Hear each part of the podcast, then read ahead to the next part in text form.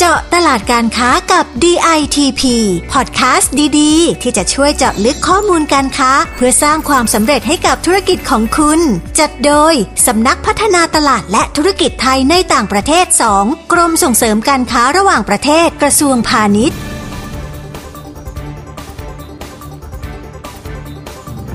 สวัสดีค่ะ ดิฉันประภาบุรณสิริหัวหน้ากลุ่มงานแผนและอำนวยการสพตสองรับหน้าที่พาทุกท่านไปเจาะข้อมูลตลาดการค้าจากทั่วทุกมุมโลกนะคะ วันนี้ดิฉันอยู่กับอธิพันธ์จันทิมาครับ ผู้ปฏิบัติงานกรม สวัสดีครับคุณประภา สวัสดีค่ะ คุณอธิพันธ์และคุณผู้ฟังค่ะ วันนี้ได้ข่าวว่าเราจะไปเที่ยวยุโรปกันใช่ไหมคะ คุณอธิพันธ์ใช่ครับผม วันนี้มีข่าวส่งตรงมาจากเยอรมนีนะครับค่ะผมโดยสำนักงานส่งเสริมการค้าระหว่างประเทศนักกรุงเบอร์ลินนะครับค่ะผมเขาบอกว่าในช่วงล็อกดาวน์ที่ผ่านมา เยอรมนีเนี่ยมีสัตว์เลี้ยงเพิ่มขึ้นถึง 1 ล้านตัวเลยนะครับอืมนี่เป็นตัวเลขเฉพาะปีที่แล้วนะครับ ซึ่งถ้ารวมปีนี้ปี 2021 นะครับ ตัวเลขน่าจะเยอะกว่านี้อีกเยอะเลยนะครับ แล้วคุณประภาพอจะทราบไหมครับว่าสัตว์เลี้ยงประเภทไหนที่ชาวเยอรมันนิยมเลี้ยงสุดๆเลยครับแม่ดิฉันคิดว่านะคะ ต้องไม่ต่างจากประเทศไทยแน่ๆเลยคุณอธิพันธ์ต้องเป็นน้องหมาน้องแมวแน่นอนเลยค่ะ ถูกต้องแล้วครับแม่เห็นไหมพี่เดาเก่งนะคะ เขาบอกว่าครอบครัวสุนเอ่อครอบครัวที่เลี้ยงสุนัขในเยอรมันค่ะมีมากถึงหนึ่งในห้าเลยนะครับอืมจากครอบครัวทั้งหมด ส่วนครอบครัวที่เลี้ยงแมวเนี่ยมีมากกว่านั้นอีกครับผมคือค่ะหนึ่งในสี่ของครอบครัวทั้งหมดเนี่ยจะเลี้ยงแมวครับอือฮึอ่าแล้วเมื่อจำนวนสัตว์เลี้ยงเพิ่มขึ้นขนาดนี้นะครับ มันส่งผลต่อธุรกิจอาหารสัตว์เลี้ยงในเยอรมัน ให้เติบโตไปด้วยนะครับผมซึ่งปีที่แล้วนะครับผมยอดขายอาหารแมวเนี่ยเพิ่มขึ้นถึง 5%เลยนะครับคิดเป็นเงินถึง 1.7 พันล้านยูโรเลยครับผมโอ้สูงค่ะครับส่วนยอดขายอาหารสุนัขเนี่ย เพิ่มขึ้นถึง 4%นะครับผมอยู่ที่ประมาณ 1.6 พันล้านยูโรครับผมโอ้เติบโตแบบนี้นะคะ เราคงไม่ต้องห่วงรายใหญ่เลยนะคะ เพราะว่าเขาสามารถเจาะตลาดแมสหรือตลาดใหญ่ ๆ ไปแล้ว ได้เงินเป็นกอบเป็นกำเลยนะคะ แต่สำหรับตลาด SME ในเยอรมนนีนะคะเขาก็มี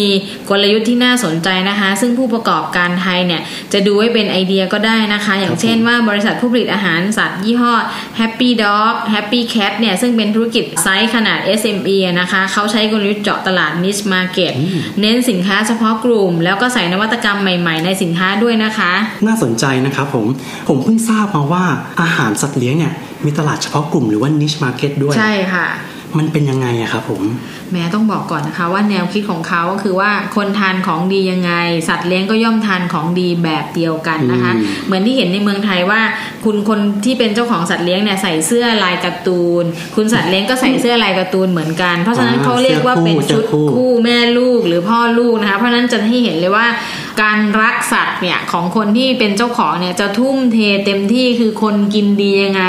สัตว์ก็กินดีเช่นเดียวกันนะคะ เพราะฉะนั้นเนี่ย เราจึงต้องเน้นสินค้าที่ดีต่อสุขภาพอย่างกลุ่ม vegan organic หรือว่า gluten free ก็คือการปลอดกลูเตนคือเรียกว่าอาหารของกินทั้งของกินเล่น หรือว่าอาหารของสุนัขเนี่ยหรือของแมวก็ตามเนี่ยต้องมีน้ำหนักที่ไม่เกินมาตรฐาน ต้องมีทุกอย่างที่พอประมาณ ไม่ใช่กินแล้วอ้วนตุตะ ต้องกินแล้วแข็งแรงฉลาดคุยกับเจ้าของได้เป็นอย่างดีนะคะ ซึ่งอันเนี้ย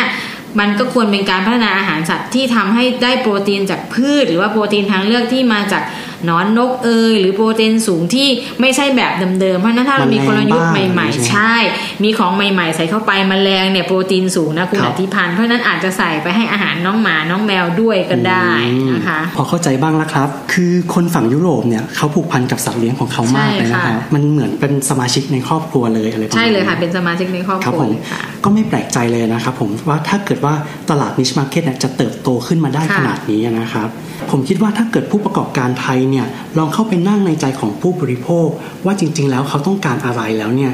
ผู้ประกอบการเองเนี่ยก็จะมีโอกาสมากขึ้นในการเจาะตลาดดังกล่าวนะครับผมใช่เลยนะคะ แล้วก็เราก็ต้องชื่นชมนะคะ SME เนี่ยที่เขาผลิตหรือว่าคิดค้นสิ่งใหม่ๆสำหรับน้องแมวน้องหมา โดยเขาไม่ได้คิดถึงแต่ยอดขายนะคะคุณผู้ฟังเขาเน้นการทำธุรกิจที่ยั่งยืน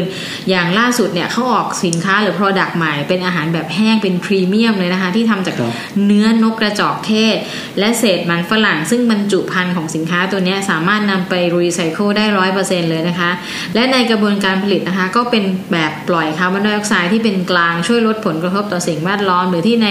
ยุโรปเนี่ยมีการเรียกอะไรสอบถามว่าแต่ละโรงงานเนี่ยปล่อย carbon footprint ออกไปเท่าไหร่ต่อโลกนี้ เพราะฉะนั้นถ้าคำนึงถึงเรื่องนี้ได้ด้วยเนี่ยก็จะทำให้คนซื้อเนี่ยสนใจจะซื้อสินค้าของเราเพิ่มมากขึ้นนะคะ คุณผู้ฟัง ถือเป็นการเพิ่มมูลค่าเนาะใช่ค่ะใช่เลยค่ะ EP นี้เนี่ย นอกจากกลุ่มผู้ประกอบการอาหารสัตว์เลี้ยงจะได้ไอเดียธุรกิจแล้วนะครับ ผมคิดว่าธุรกิจอื่นๆเนี่ยก็สามารถนำความรู้ที่เราได้คุยกันวันนี้เนี่ยไปประยุกต์ใช้ได้เช่นกันนะครับ ผมจะขอเสนออีกนิดนึงครับว่า ในตลาดที่มีผู้เล่นรายใหญ่อยู่แล้วเนี่ยไม่ได้หมายความว่าจะไม่มีโอกาสสำหรับรายย่อยอีกเลยค่ะอยู่ที่เราจะหาโอกาสและสร้างความแตกต่าง รวมถึงสร้างจุดแข็งให้กับสินค้า เพื่อเพิ่มแต้มต่อในการแข่งขันเผลอๆอาจจะมีสิทธิ์ล้มยักษ์ได้เลยนะครับค่ะ ใช่แล้วค่ะ เรามาเติมไอเดียปลูกแรงบันดาลใจ และดูธุรกิจระดับโลกไปด้วยกันกับพอดแคสต์เจาะตลาดการค้ากับ ATP นะคะ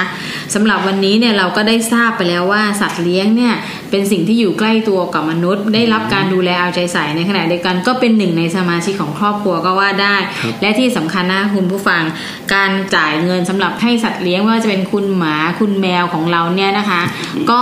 เป็นปริมาณเงินที่สูงเพราะฉะนั้นผู้ประกอบการไทยเนี่ยก็ควรจะดูในสินค้ากลุ่มนี้ด้วยว่า เราสามารถจะไปเผยแพร่หรือกระจายสินค้าในหมวดอื่นๆของเรา หรือว่าการทำสูตรใหม่ ๆ ของอาหารให้น้องหมาน้องแมวเนี่ยอะไรบ้างครับ ซึ่งดิฉันอยากจะบอกว่าไม่ใช่แค่ที่เบอร์ลินอย่างเดียวนะคะ ที่มีเรื่องเกี่ยวกับสัตว์เลี้ยงที่เป็นที่นิยม เรียกว่าเกือบทั่วโลกก็ว่าได้เพราะน้องหมาน้องแมวเนี่ยเป็นสัตว์ที่เป็นเพื่อนกับมนุษย์มาตลอด เพราะฉะนั้นเนี่ยอยากให้คุณผู้ฟังเข้าไปดูข้อมูลเกี่ยวกับสินค้าสัตว์เลี้ยงหรือ niche market ได้ในที่เว็บไซต์ datp.go.th นะคะไปดูในสำนักงานต่างๆ แล้วว่าเขามีเรื่องเกี่ยวกับสัตว์เลี้ยงอะไรบ้าง เพราะฉะนั้นเนี่ยก็จะเป็นการเปิดโอกาสสร้างความน่าสนใจหรือสร้างข้อมูลให้กับตัวเองว่า ควรจะผลิตสินค้าแบบไหนให้กับน้องหมาน้องแมวที่รักของทุกคนนะคะ